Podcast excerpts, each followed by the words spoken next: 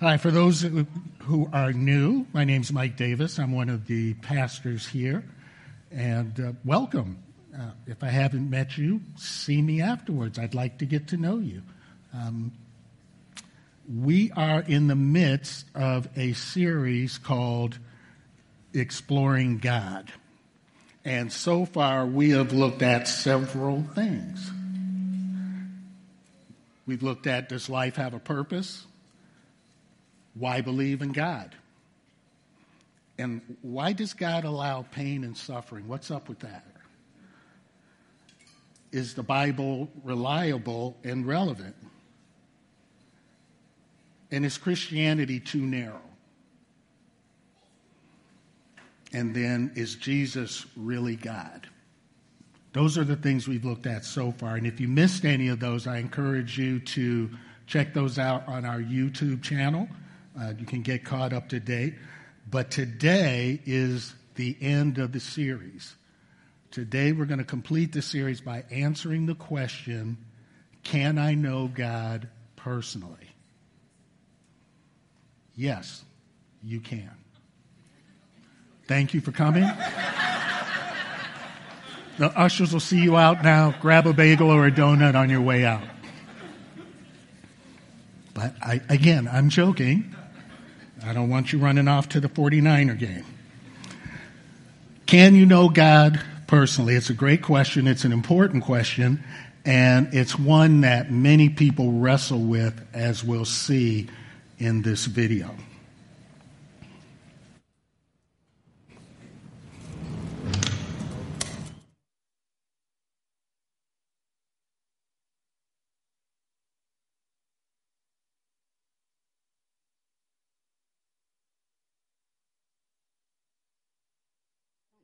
Being human, so you can't have a human relationship with them. You can have an understanding or a concept, but I don't think you can have a real one-on-one relationship. Naniniwala ako na tayo ay magka- mayroong personal na relationship sa Diyos dahil sa scripture at sa pagmamahal natin sa anak niyang si Jesus. I think wacky is too strong of a word, but I think that there are there are people who believe that that uh, uh, what shirt I put on this morning, that, that God cared what shirt I put on. That's nonsense. Some people may say, you know, you're crazy for saying you heard a voice, but I, I felt like I heard a voice from heaven speak to my situation and tell me that everything was going to be okay. And the proof is in the pudding. I've, I've lived a blessed life since then, since turning my life to God.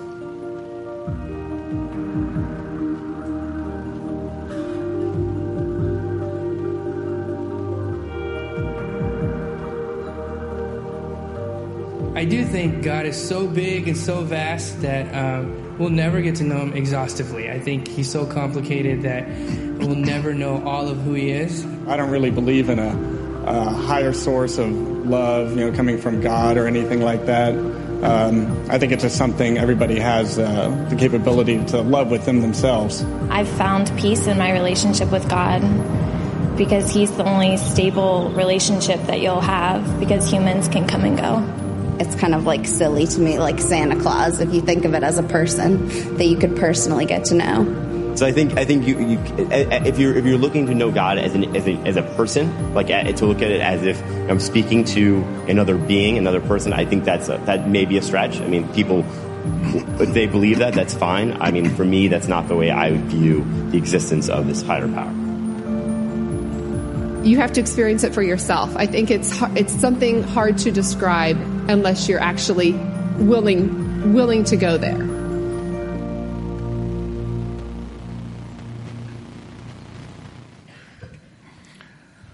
So, in the video, when asked what condition they desire for their future, 75% of adults said a close relationship with God.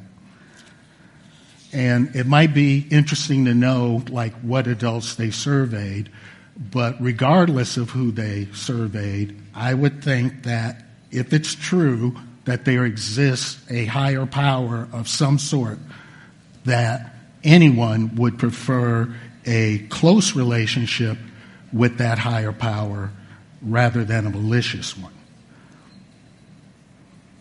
In the clip, we notice that there are a lot of responses and approaches to this question. The first person says his relationship with God is not private, but it is very much personal. The next person says she doesn't see him, God that is, as human, so you really can't have a, a relationship with him. Another says that based on the Bible, says absolutely we can have a personal relationship with God. And yet another says that the idea is just flat out silly to her. To her, it's similar to getting to know Santa Claus. How do you get to know Santa Claus as an actual person? So, who's right? How are we to come to an acceptable answer? I think to sufficiently answer the question, we have to first deal with some core assumptions. For instance, a woman who equates God with Santa Claus, her underlying assumption is that, well, Santa Claus ain't real, therefore God ain't real. How can you have a personal relationship with someone or something that isn't real, that doesn't exist? And, and honestly, I would have to agree with her if her assumption is correct. Two or three others in the video agree that a personal relationship with God is possible, and they reference their experiential knowledge as evidence. And, and when they do that, I think they uh, reveal a pathway um, that is seemingly unavailable to our woman who thinks God is like Santa Claus. I think she's made a, a critical error in her hypothesis.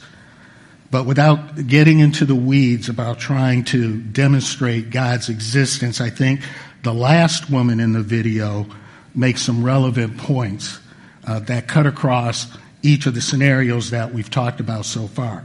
Specifically, that one, you have to experience it for yourself. That is to say, that just because you haven't experienced it doesn't mean that it can't be experienced. And number two, that is hard to describe unless you're actually willing to go there. That's huge. You, you have to be willing to go there. You have to accept the possibility, at least the possibility, that God exists. And the possibility that if he exists, that he can in fact be known. So, unfortunately, for this woman, the answer is an unequivocal no. Outside of God's intervention, she cannot know God personally. Not because it can't be done, but because she's unwilling or unable to have it be so. And the Bible suggests as much in Hebrews. Hebrews 11, verse 6. And without faith, it is impossible to please God, because anyone who comes to him must believe that he exists and that he rewards those who earnestly seek him. Okay. So what if you're willing? What if you're willing to go there? What now? We still have some more core assumptions to deal with. We noticed earlier that one person in the video doesn't see God as human. So how can you have a real one-on-one relationship with him? Another suggests that God is so big, so vast, so complex uh, that we'll never know him exhaustively. Are these assumptions correct? What if they are? What if they aren't? The first thing we have to do is we have to recognize and acknowledge God as He describes Himself. We can't create a preferred image and then seek to relate to Him in that way. We can't create God to be in our own image. It's not how relationships work. At least I don't think they do. Uh, one example I have of someone trying to force a preferred image on a relationship is uh, Jan and I were visiting a, a person many moons ago, And uh, we didn't know each other well. It was our first visit. And uh, beautiful woman, she, she offered me peas to go with my meal, with my entree. Now, for you, most of you, that would not be a big deal. But for me, for Mike, that is a huge no bueno. Without getting into too much detail, just say that I was scarred by a dinner time uh, occurrence many moons ago as a child. I don't do peas. But the woman, having been told that, you know, thank you, no, she insisted. And, and Jan kind of said, well, you know, Mike really doesn't eat peas. But she insisted again. And then on the third time, when we explained to her that I don't want peas, I don't eat peas, I will not take peas. She decide, she declared that, well, it's just because you haven't had my peas. As if that would cause me to like peas after 60 years of living. Is that the way to handle a relationship? Is that how you want to start? I don't think so. Or what about if you and your best friend, you're listening to music and your friend puts on their jam, you know, the one that really gets them going.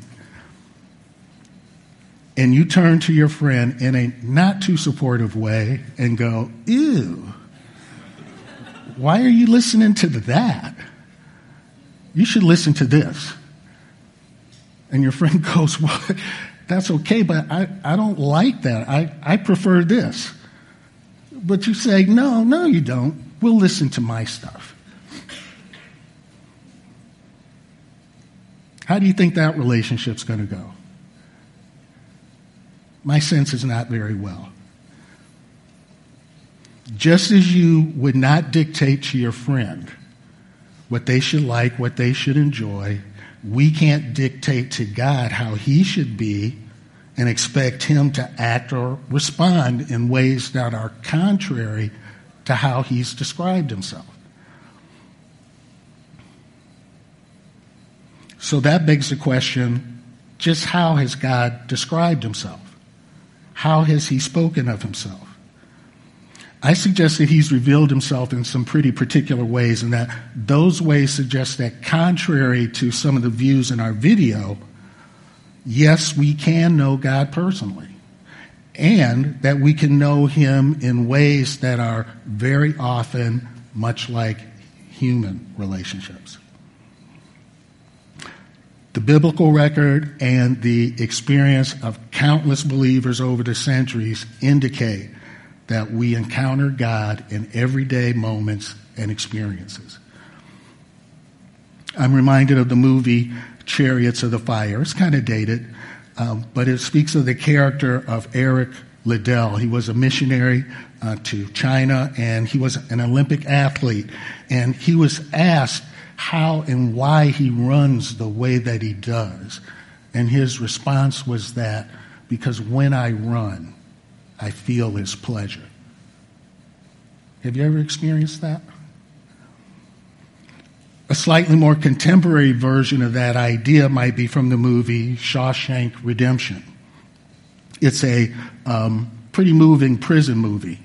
And in the movie, a character of Andy Dufresne, which is played by Tim Robbins, uh, against all the rules, locks himself in the prison radio room and begins to play some of his favorite music. It goes throughout the entire prison, throughout all the prison walls. And then it says that, or we show that Andy's best friend in prison, played by Morgan Freeman, says the following about that incident. Listening to music, going for a walk at sunrise or sunset. And in a moment's notice, be aware that there is something far beyond you.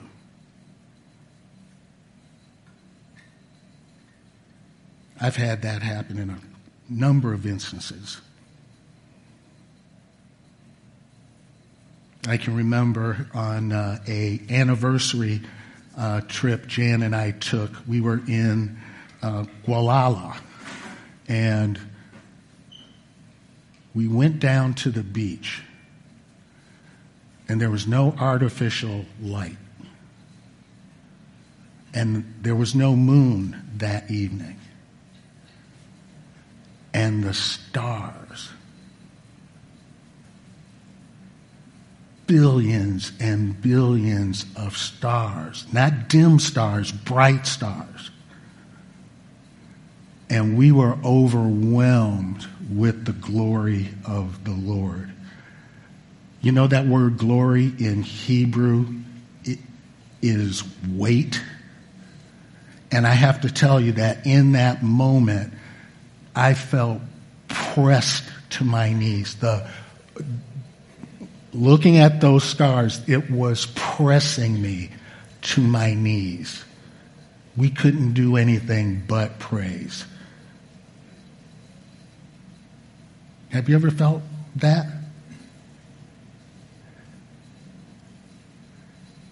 I felt it in more mundane ways too. I've, I felt that uh, in trying to knock the snot out of somebody on the football field. God shows up in the mundane, in the everyday. And the Bible validates those type of encounters. It says, the heavens declare the glory of God and the sky above proclaims his handiwork. Day to day pours out speech and night to night reveals knowledge. He's speaking to us. He's calling out to us. Likewise, in Romans chapter 1, it says, For what can be known about God is plain to them, that's to us folk, because God has shown it to them. For his invisible attributes, namely his eternal power and divine nature, have been clearly perceived ever since the creation of the world in the things that have been made. His eternal power and divine nature perceived. So, having encountered God, having experienced God in the day to day workings of our lives, we, we find that we engage a personal God in a very impersonal world. And though we don't always understand Him, I know I don't, uh, we do find solace in the fact that He refuses to offer us thoughts and prayers from a safe distance. No, he comes and gets down in the muck and the mire with us. He gets down in the nitty gritty of our lives. That's what he did in Jesus Christ. He could have stayed in heaven right, and tinkered from far away. But no, he became one of us. And so we find that in the midst of our trials, uh, we're told that we should be still and know that I am God. Those of you who attended the all church weekend room will remember that that Christian encouraged us, challenged us really uh, to be intentional about taking time to be present before the Lord. And I think uh, because he, he recognized that God is found uh, not in our busy striving, but rather in our quiet resting.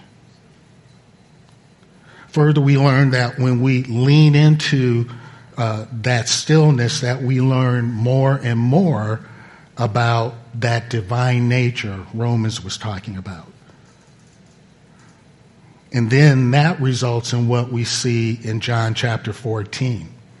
It says that anyone who loves me will obey my teaching.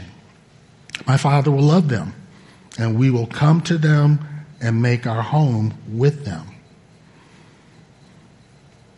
God making a home with us. What a promise. I think uh, living with someone gets pretty intimate. I don't, I don't know. We may want to talk to some people at Canada House and ask them how intimate things get. We have a few people who are from Canada who all share a, a home together. And you, you learn things about who gets hot, who's hot all the time, or who's cold all the time. You get to know each other pretty intimately when you share a home.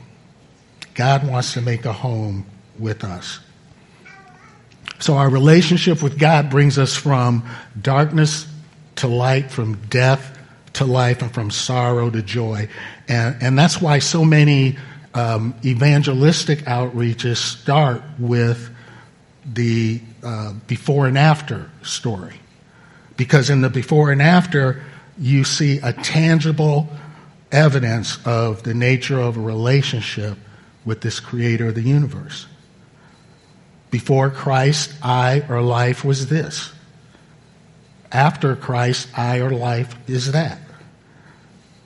And of course, the Bible talks about that type of transformation. It says in 2 Corinthians that, and we, all who with unveiled faces contemplate the Lord's glory are being transformed into his image with ever increasing glory, which comes from the Lord who is the Spirit.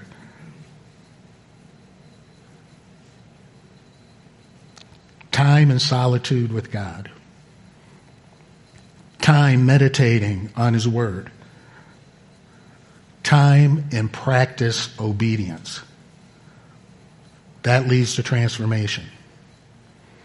And that transformation, in the end, leads to intimacy. Intimacy with God. As we're changed, first being fully known by Him, and then learning to be more like Him, we, we grow in closeness and affection.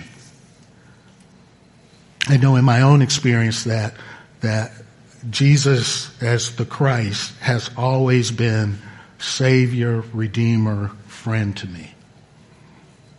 Savior, in that He saved me and you uh, from the wickedness of the world, my own and others. And that's great. And Jesus' death and resurrection allows you, me, to be redeemed, that is, to be purchased from Satan, the, the one who would uh, seek to enslave me and abuse me. That's incredible. But as beneficial as those things are, the, the one that anchors me most is friend. Because, see, a friend is a person who knows and is known by another deeply and intimately free of shame, free of burden. With friends, there's no, uh, excuse me, with friends, there is a bond of mutual affection where there's no debt expected or accepted other than that of love. I got to tell you, that's what brought me into the kingdom. And I'm like one of the guys in the video who yeah, I heard a voice. and that voice said uh, to me, Yeah, Mike, I know who you are, and I know what you are, and I want you anyway. And I was done. I was all in from then on.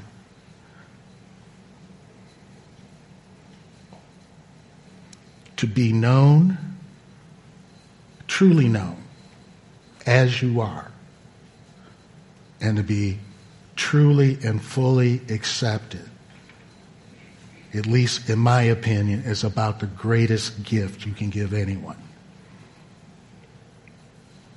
And we have that in Jesus Christ. He's not shocked, he's not surprised by any of your bad habits, character traits. He knows who you are and He wants you anyway.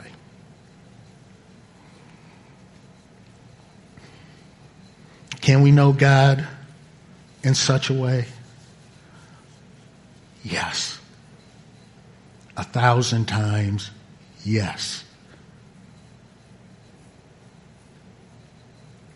Psalm 139 You have searched me, Lord, and you know me. You know when I sit and when I rise. You perceive my thoughts from afar. You discern my going out and my lying down. You are familiar with all my ways. But it's not a one way street. Psalm 16. You make known to me the path of life. You will fill me with joy in your presence and eternal pleasures at your right hand. It's a two way street.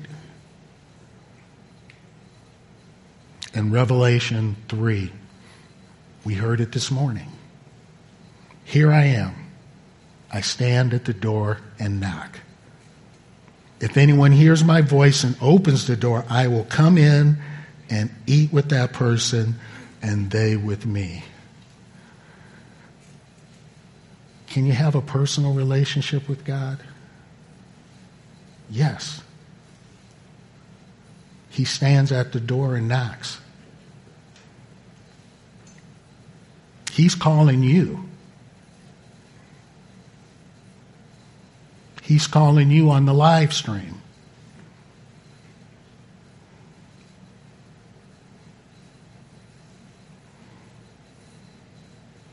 You can know God personally and even intimately.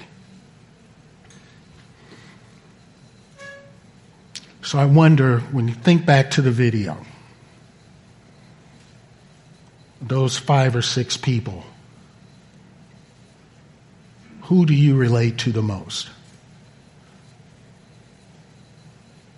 Are you like the first guy? very much personal. It's not private, but it's, definitely personal. Or, or are you like the woman who equates God to Santa Claus? Yeah, I don't think he exists. Who, who do you relate to in the video?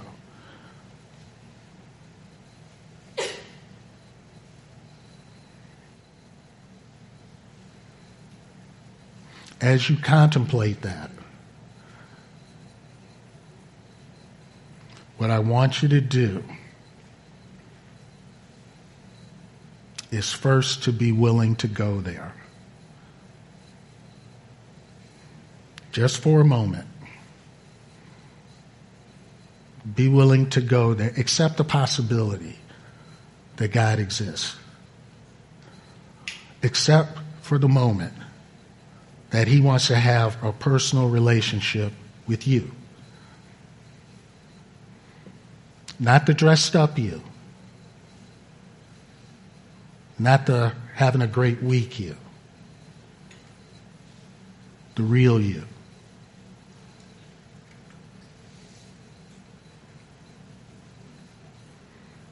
And if that's true,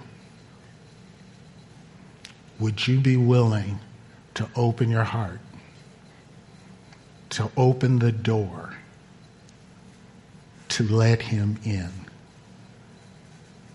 He stands at the door and knocks.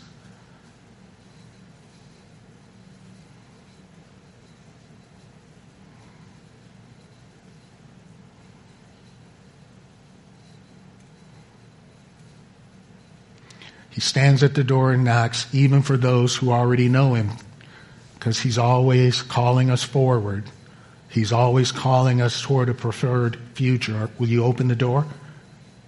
Will you say yes to him? Will you stop sneaking and peeking, hiding?